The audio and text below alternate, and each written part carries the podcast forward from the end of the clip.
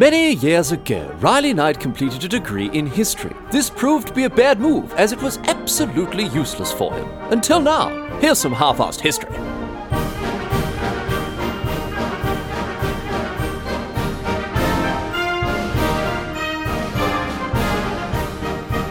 What's going on, mate? Great to have you along for some more half-assed history. This week on the agenda, going to be having a chat about Henry Every, an English pirate who not only conducted what might be history's most profitable act of piracy, who not only was the focus of the world's first ever recorded international manhunt, but also got away with everything.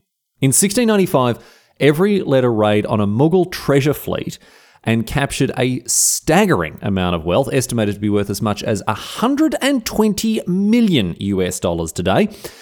And it was this, as you might imagine, that kicked off the aforementioned world's first ever recorded international manhunt. A massive bounty was put on Every's head, and people from all around the world searched far and wide for him. But even so, they never found him. And Every managed to be one of the very few famous pirates from history that actually lived to enjoy his ill-gotten gains, as you'll discover. We love a bit of naval history here on the show, bit of, pir- bit of piratical history, terrific, and it's got all the half-ass history classics. We've got blood and guts and horrible murder, got mutiny, betrayal, looting, and plundering. Can't wait to get into it. However, Every's tale isn't just a romantic story of swashbuckling on the high seas, despite how he's been depicted in popular media both back then and today.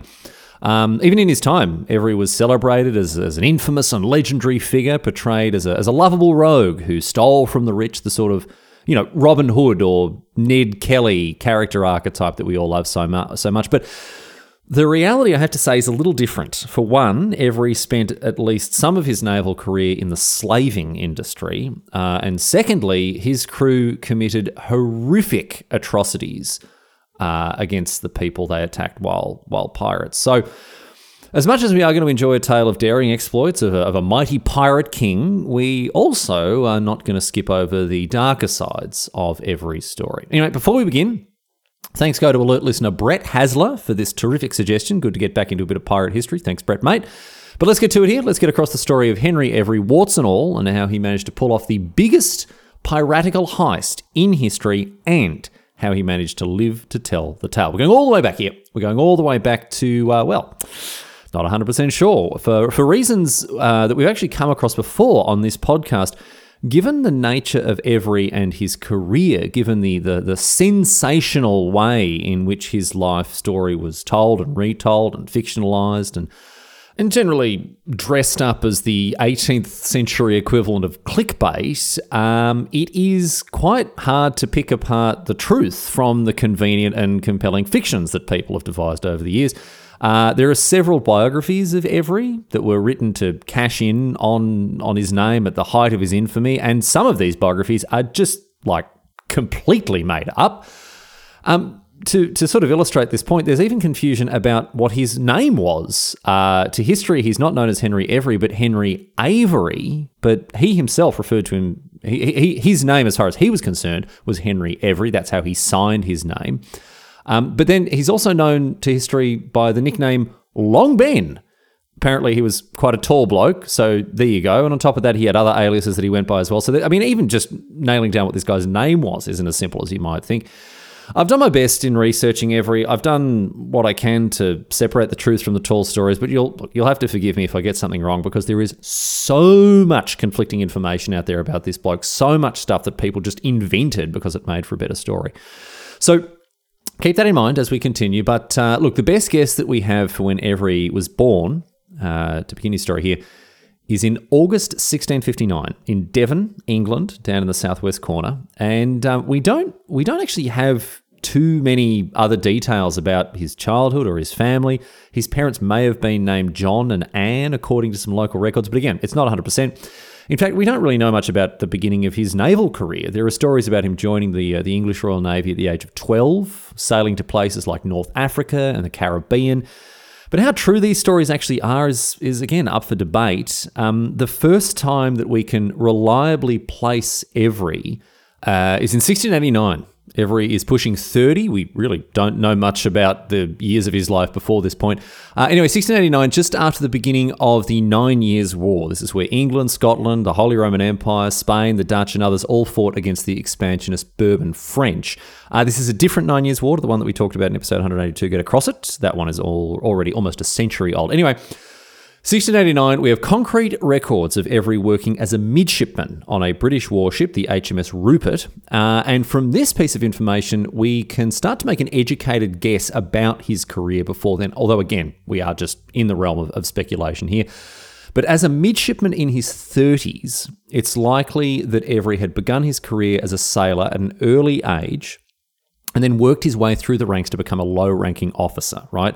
Midshipmen were junior officers, and a lot of them were very young because they were born into noble or wealthy households and essentially bought their way into office, officer positions on ships like this. So, if you were an older midshipman, it tended to mean that you were of, of, a, of a lower social standing and you worked your way up through the ranks to get to this point. And this is the conclusion that we can reasonably accurately draw about his career thus far. Anyway, he continued uh, work in the Royal Navy for a few more years. He went on to be promoted further to master's mate or sub lieutenant, as the rank would uh, go on to be known later on.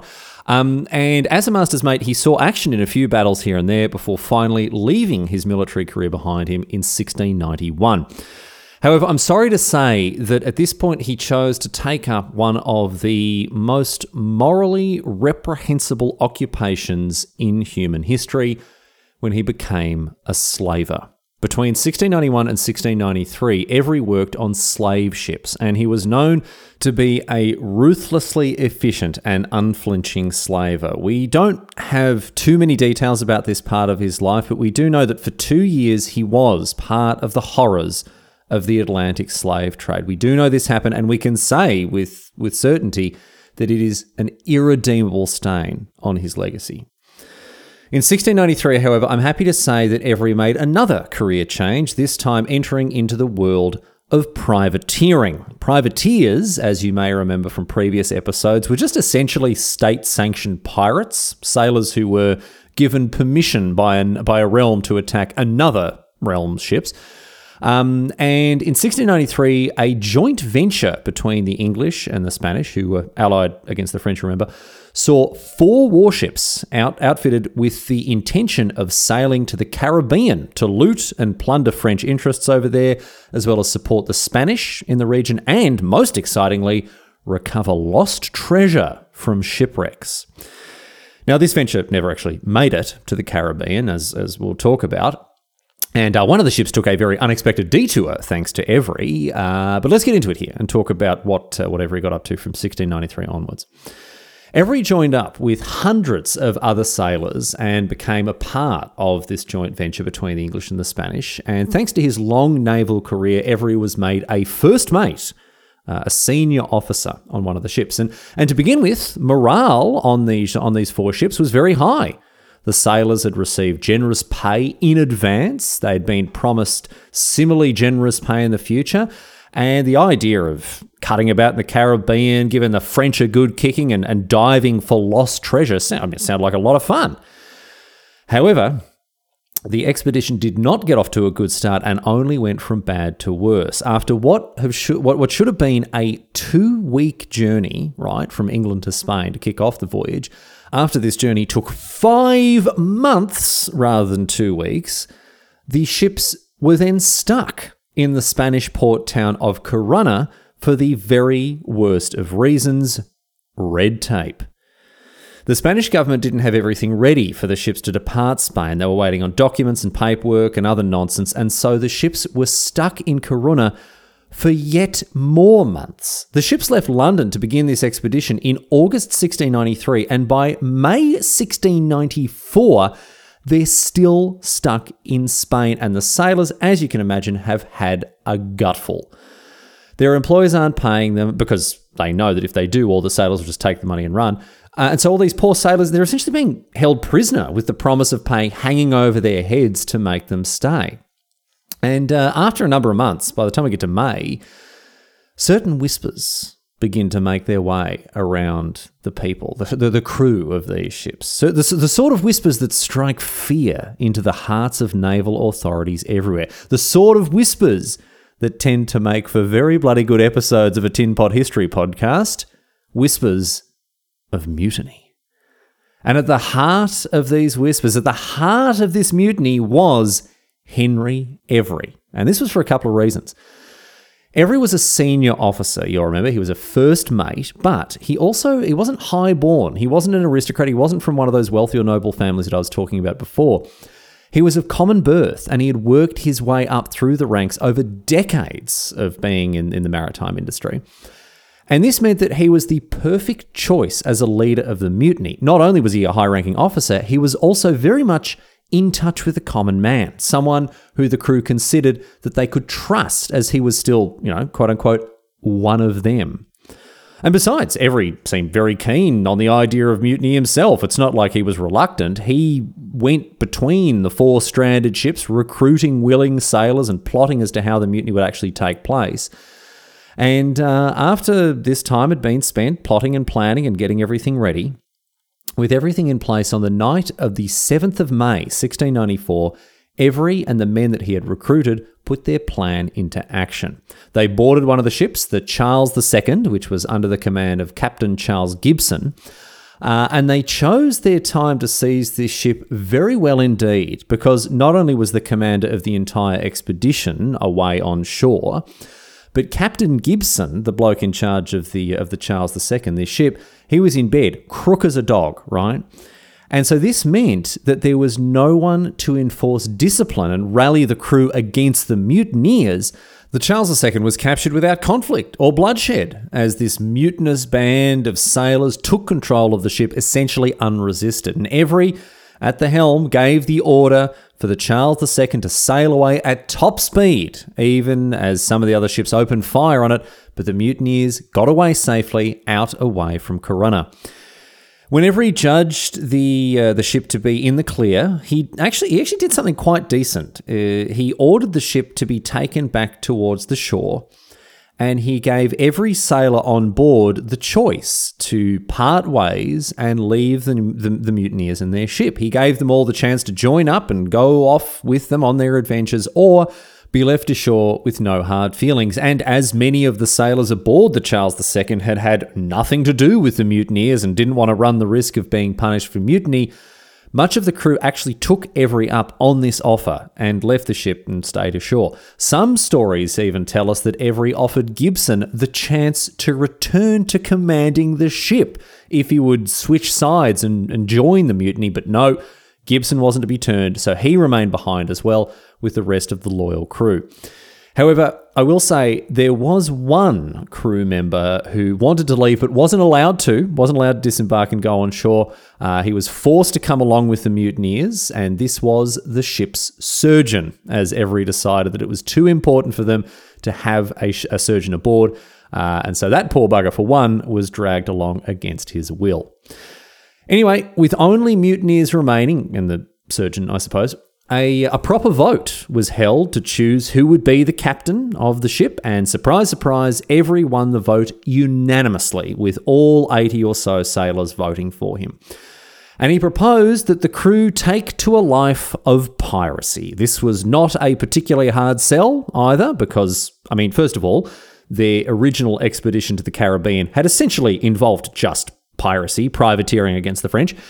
Um, but another reason that probably would have swayed the crew towards piracy was a famous story that was circulating at the time about the pirate Thomas Tew, sometimes known to history as the Rhode Island pirate. Uh, Tew had taken a massive score just recently on the Red Sea, only a couple of years, uh, a couple of years previously. And this story of the untold riches that Tew managed to seize as a pirate doubtless encouraged the mutineers to embrace the prospect of piracy and the riches that it might bring them. So, with the crew in agreement, Every proposed sailing not to the Caribbean, but instead around the southern tip of Africa so they could seek their fortune in the Indian Ocean. And the crew agreed. They renamed the ship Fancy rather than Charles II, and they began their voyage south.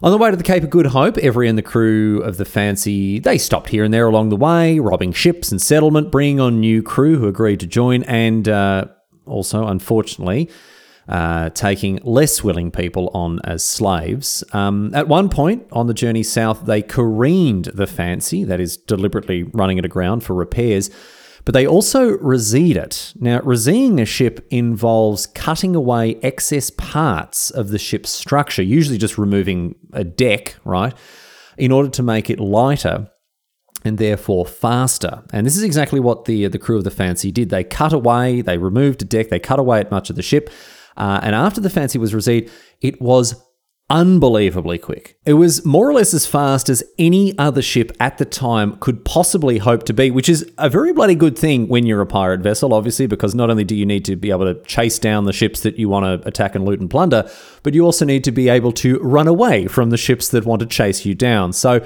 now, as I say, the Fancy, just about the quickest vessel on any of the seven seas. And by early 1695, uh, Every and his crew had rounded the Cape of Good Hope at the southern tip of Africa. Uh, they stopped off in Madagascar in order to take on some supplies. Uh, and along the way, of course, they had attacked and looted and pillaged other ships they'd come across.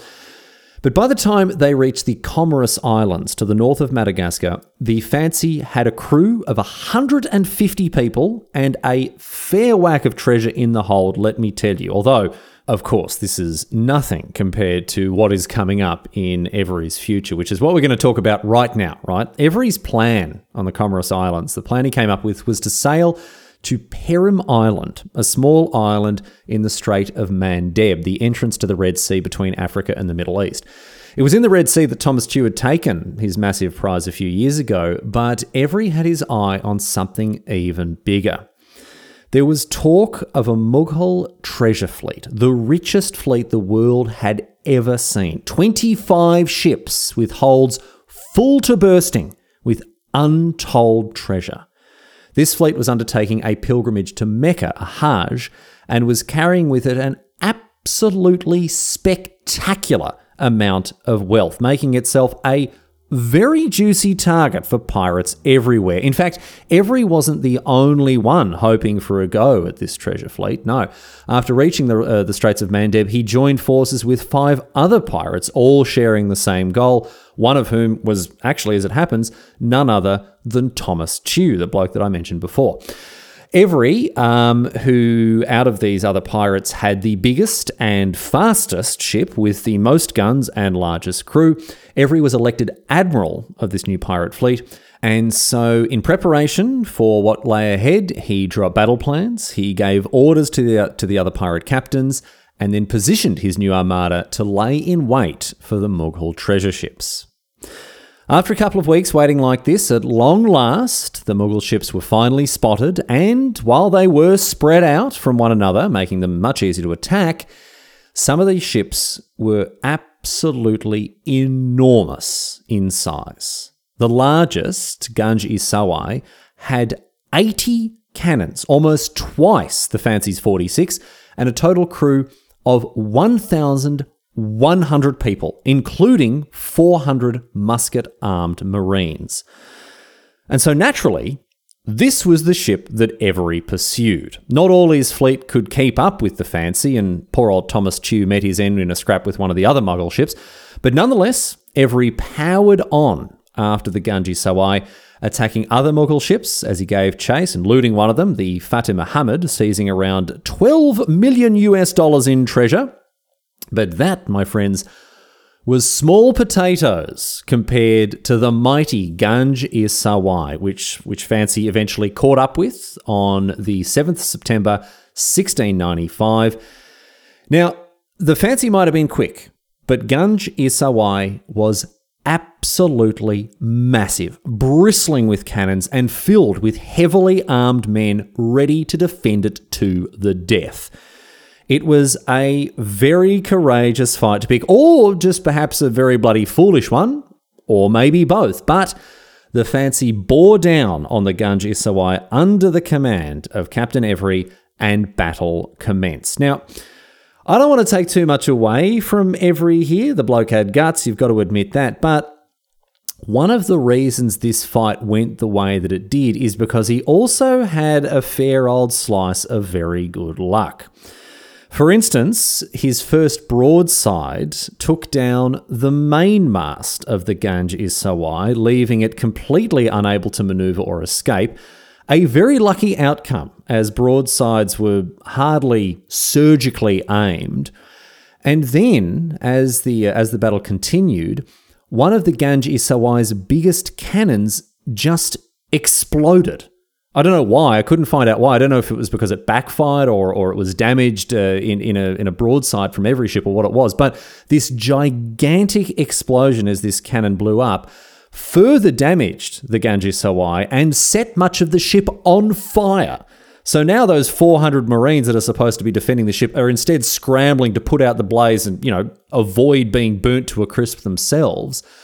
And in this chaos and confusion, Every's men swung across to board the Ganj i Sawai, scaling its sides and attacking the defending crew, where they were soon joined by other pirates from one of the other ships that had sailed with Every. The hand to hand fighting was fierce and it was protracted. It lasted several hours, but once the clash of steel had quietened and the haze of smoke had cleared, the blood soaked pirates, led by Henry Every, were triumphant and the Ganj i Sawai was theirs. And it's here that I'm sorry to say that these pirates did not conduct themselves like the lovable rogues that we tend to think of pirates as being. No, instead, they tortured and abused those left alive on the Ganj i Sawai, men and women alike, committing all manner of horrific atrocities on these poor people. I'm not going to go into detail, it is about as bad as you can imagine. And over the coming days, the pirates didn't just strip the Ganj i Sawai of its riches, they also behaved absolutely monstrously towards their defeated foes. It is not a nice part of the story, but it did happen, and I don't think it should be forgotten about or ignored or swept under the rug just because it disrupts an exciting tale about swashbuckling pirates. But in any case, once the pirates had finished their looting, looting and plundering and, and all the barbarous behaviour that went with it, once all the treasure had been seized, it was divided between the two pirate vessels involved in the attack on the Ganj i Sawai. And then Every and his crew sailed away in the fancy, its hold groaning under the weight of its pillaged treasure. And they set out for the island of Bourbon, today known as Reunion, east of Madagascar. And there, the crew of the Fancy properly tallied up their taking, which, as I mentioned before, might have been the richest haul ever captured by any pirate in history. It's difficult to accurately estimate how much treasure was taken by the pirates. It's uh, it's tricky to take the value of, of old currencies and wealth and figure out what it's worth in today's terms. But estimates of how much Every stole range from between 60 million US dollars and 120 million US dollars. So, no matter what, it is an absolutely huge amount of money. Each sailor aboard the Fancy was given a share of the treasure that roughly equaled around £1,000 in the money of those days, uh, which is around 200,000 US dollars in today's terms. That is more money than most sailors would have made in an entire lifetime back then. Um, and the remainder of the money was sadly used to buy slaves, around 90 of them. And, and this was done for two reasons. Firstly, the slaves would be made to do all the hard labour on the ship, making its next voyage easier for the rest of the crew. And secondly, as awful as this is, uh, this was actually a form of money laundering. Every knew that the consequences of this attack wouldn't be minor. He knew that he and his crew would be relentlessly hunted, not just by the Mughals, but also by the English after this gargantuan raid. And while he and his crew were now impossibly rich, the form that their wealth took was actually very damning evidence of their crimes. They were carrying currency that could very easily be traced back to the Mughals. And why would a ship filled with European sailors be carrying around vast amounts of Mughal money.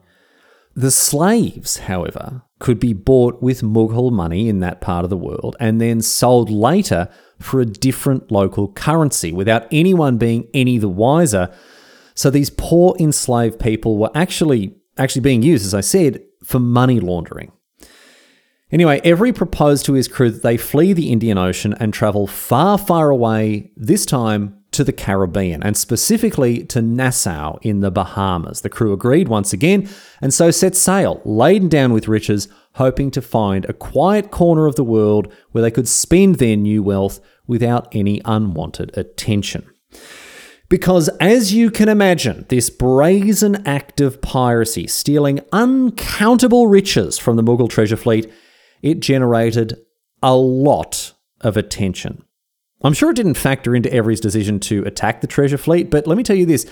He chose his moment for this attack very poorly indeed when it came to the world of international relations. The English were already on a very uneasy footing with the Mughal Empire because of what the English East India Company had been getting up to in the Mughal sphere of influence. Uh, in 1690, for instance, the Mughal Empire had given the East India a damn good thrashing in the so called Child's War, uh, so named not because it was fought by children, but because the main English commander was a guy named Joseph Child. Um, and generally speaking, the, the characteristically poor behaviour of the East India Company had pissed off the Mughals. Uh, to the point that relations between the Mughals and the English really aren't at their best. Um, and now, on top of this, this English upstart Henry Every has robbed the Mughals of a colossal fortune before just sailing off into the sunset. And to make the situation even worse, the Mughals caught wind of the atrocities committed against those aboard the Ganj i Sawai, and so they were absolutely furious with the English. In the Mughal city of Surat in modern day India, English citizens were locked up, partly to send a message to the English, but also partly to protect those English citizens themselves because people were rioting in the streets at the news of what had happened on the Ganj i Sawai. Uh, and the those English people probably would have been torn limb from limb had the, uh, the rioters got their hands on them. But the Mughal Emperor, Aurangzeb, the same bloke we met in episode 241, History's Weirdest Deaths, Part 3, Get Across It, uh, the fellow who had some dissidents boiled, burnt, and sawed in half, you remember him, He's spitting chips. He's furious. He moved against the East India Company in retribution. He closed their factories, he locked up their staff, and threatened to attack English settlements on the subcontinent unless the English did something to address this situation. And it might surprise you to learn that the English government responded with total and complete remorse and penitence. Very unusual for them. They apologised profusely. They promised that the English East India Company would pay reparations for the, for the stolen treasure, and then went ahead and put a massive £1,000 bounty on Every's head. Again, this is much more than most people back then could reasonably expect to make in an entire lifetime. Now, this swift response from the English placated the Mughals. It showed them that the English were taking the situation seriously, and so open conflict between the two was averted for now. But with such a massive price on Every's head, history's first ever international manhunt began. People all around the world were searching for him in earnest, hoping to snag this bounty for themselves. And the English were at the forefront of the search for this bloke. They were looking all across the Indian and the Atlantic Ocean, specifically in the Atlantic Ocean. There had been rumours of Every fleeing across the Atlantic, rumours that, of course, proved to be true. Every had indeed sailed across the Atlantic to the Bahamas, as I mentioned. And when he arrived in Nassau, he used some of the limitless wealth that he had to bribe the governor there, an English bloke whose name was Sir Nicholas Trott.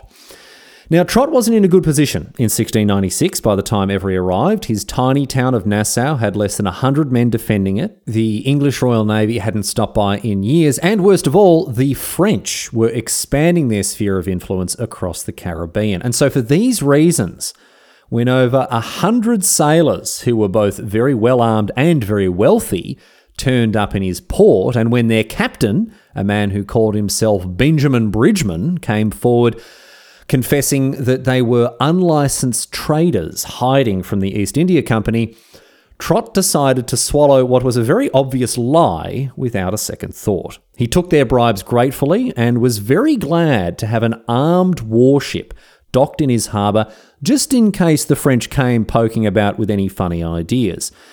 But look, there was no way he didn't know these blokes were pirates. Hordes of currency from the other side of the world, a hold full of obviously plundered goods, a ship that had very obvious signs of having been damaged in battle, but still, Trott turned a blind eye to it all. Perhaps very sensibly, really, because if push came to shove, he probably couldn't have defended the town from the pirates had they decided to attack instead. So, all was well for a while. The pirates hung out in Nassau, enjoying the sunshine, a bit of R and R, slapping each other on the back for having gotten away with nicking a king's ransom. Uh, they actually scuttled the fancy. Uh, it was just a big floating piece of evidence against them, and settled in to enjoy a bit of tropical paradise in the Bahamas. But then two different problems arose that meant that the pirates had to move on. One problem came along and built up very slowly, and the other arrived all of a sudden and prompted them into action.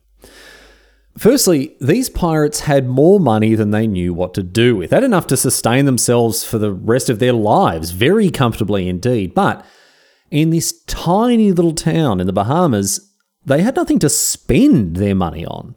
And so the pirates quickly grew bored. It was no good having all this wealth if there was nothing to do with it. And as the months went on, they became more and more restless. And then the second thing was when official news reached Nassau and Governor Trott that the Royal Navy and the East India Company were hunting for a band of pirates led by Henry Every, and that these pirates could be readily identified by the colossal amounts of foreign coins they had. After this reached Nassau, Trott no longer had plausible deniability. This Benjamin Bridgeman fellow was very obviously Every, and Trott had to do something about the situation, otherwise, he would go down with the pirates as their accomplice. And so he decided, therefore, to report Every to the English authorities, but not before having a quiet word with Every warning him of what was coming. Every, after hearing the news from Trott, realised that he and his crew needed to make themselves scarce. So he gathered his crew together, he informed his men that the English were on their scent and that it was time to go. And then he did something that was very interesting and very clever. The plan was for the crew to split up and all go in their own ways. And while talking about what his plans were for the future, Every openly told his men where he planned to go and what he planned to do. When people from his crew came and asked what, what, his, what his plans were, he told them. But he told each of them something different. He told one group of sailors he was going here. He told another group that he was going there. Everyone had a different story of where Every planned to flee once he left the Bahamas. And guess what? After leaving the Bahamas in June 1696, Henry Every was never heard from again. He completely disappears from history. There is not a single trace of where he went or what he did. And in later years, when his crew members were found and questioned as to his whereabouts, where he'd been, where he'd gone, what his plans were, all of them had a different response to give, laying down a dozen different trails for the authorities to try to chase up. To this day, we have absolutely no idea at all what happened to Every after he left Nassau. Presumably, he lived out the rest of his life in great comfort with the incredible riches that he took with him. There are stories, obviously, there are stories, all sorts of stories, such stories that he was murdered here or that he died in poverty there, he, that he sailed to Madagascar and set up a pirate utopia. These stories became wilder and wilder, and none have any evidence to support them whatsoever. The, the, the bottom line is this he actually got away with it. Unlike most pirates whose careers burned hot and bright before being cut short at the end of a hempen rope, Every actually managed to escape the fate of most infamous pirates and just disappeared. And the same can be said for most of his men, too. Of the 113 members of the crew, only 24 of them were ever captured, and of those, only five actually faced the gallows for what they'd done. It seems that most of them were able to use their money to help them escape. And like their captain, presumably they lived out the rest of their lives in comfort and prosperity as a result of their ill gotten gains. But of course, a story like this, a story without a proper ending, a story about a pirate who had stolen more money than anyone could really properly conceive of before just disappearing. Well, this story absolutely fascinated people, particularly in England.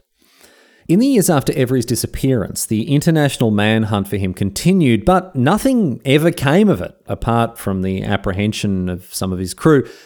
And this, of course, only added to the spectacle. When these crew members were questioned, when they had their day in court, their testimonies only fueled the fires of speculation and conjecture as to what had happened to Every.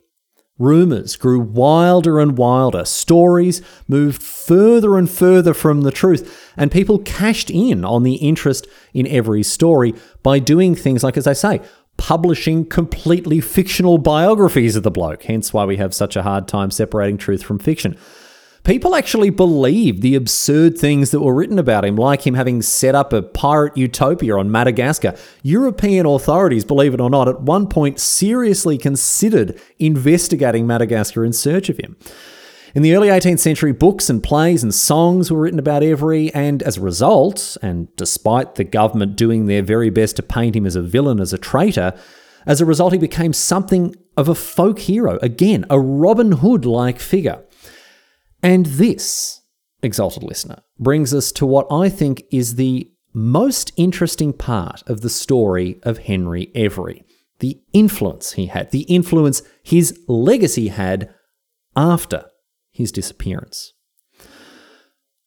In previous episodes of Half Arsed History, we've talked about pirates like Stede Bonnet, Calico Jack, Anne Bonny, Mary Read, Bartholomew Robertson, and all these other figures from the golden age of piracy. All of these pirates were active in the early 18th century, around the 1720s or so, right? A few decades after Every. And why is this significant? You may wonder. Well, Every, who of course was active in the 1690s, he was so well known, so infamous for his enormous raid on the Mughal treasure fleet, that as all these books and plays and songs and whatever else grew in popularity, it made him a legendary figure who had completely captured the public's imagination throughout Britain and beyond.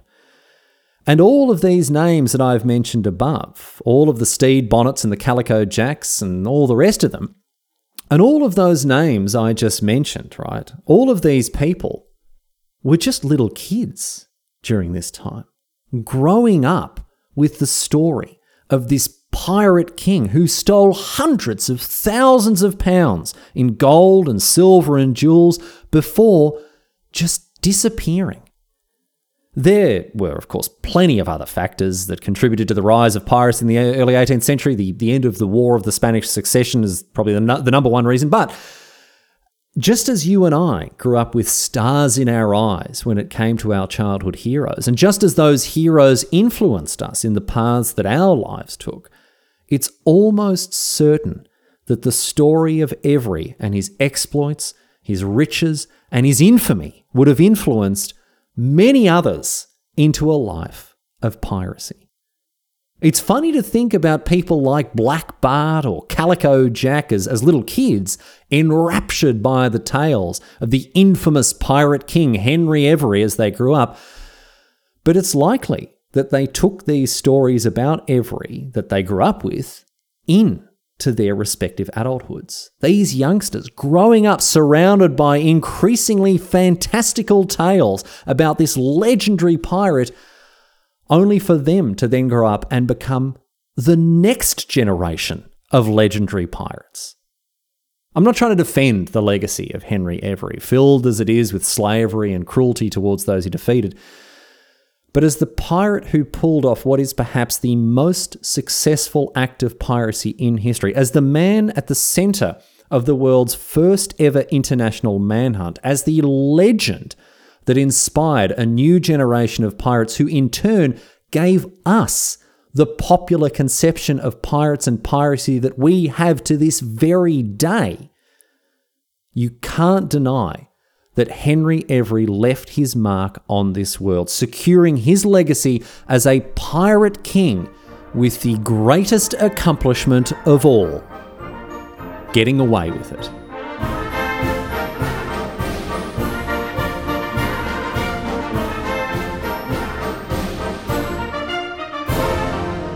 But that's it. That's all she wrote today, sports fans. That is the story of Henry Every. Great to get across a bit more pirate history today. Thank you so much to Brett Hasler once again for this uh, terrific suggestion. And uh, if you want to do the same as Brett and send in your suggestions for topics, I love to get them. Head, over to halfarsedhistory.net, use the contact form there to get in touch with me. And while you're there, check out some of the other things that the show has on offer. Uh, merch, of course, still available uh, thanks to TeePublic. Uh, there's also the Patreon page if you want to support the show, gain access to ad free listening, uh, behind the scenes stuff, show notes, whatever else. I talk about it every week. You can go over there uh, and, and sign up today and get your hands on some exclusive Patreon only merch if you do so. Thank you so much to all the people supporting me on Patreon. Good on you. And thank you to the people who are out there spreading the word of half arsed history. Um, I do hope you're enjoying quarter-arsed history. If you haven't, uh, if you haven't had to listen to it, do, do give it a go. It's uh, it is much closer in style and tone to the early days of half-arsed history. So if you want to go all the way back, all the way back to what was it?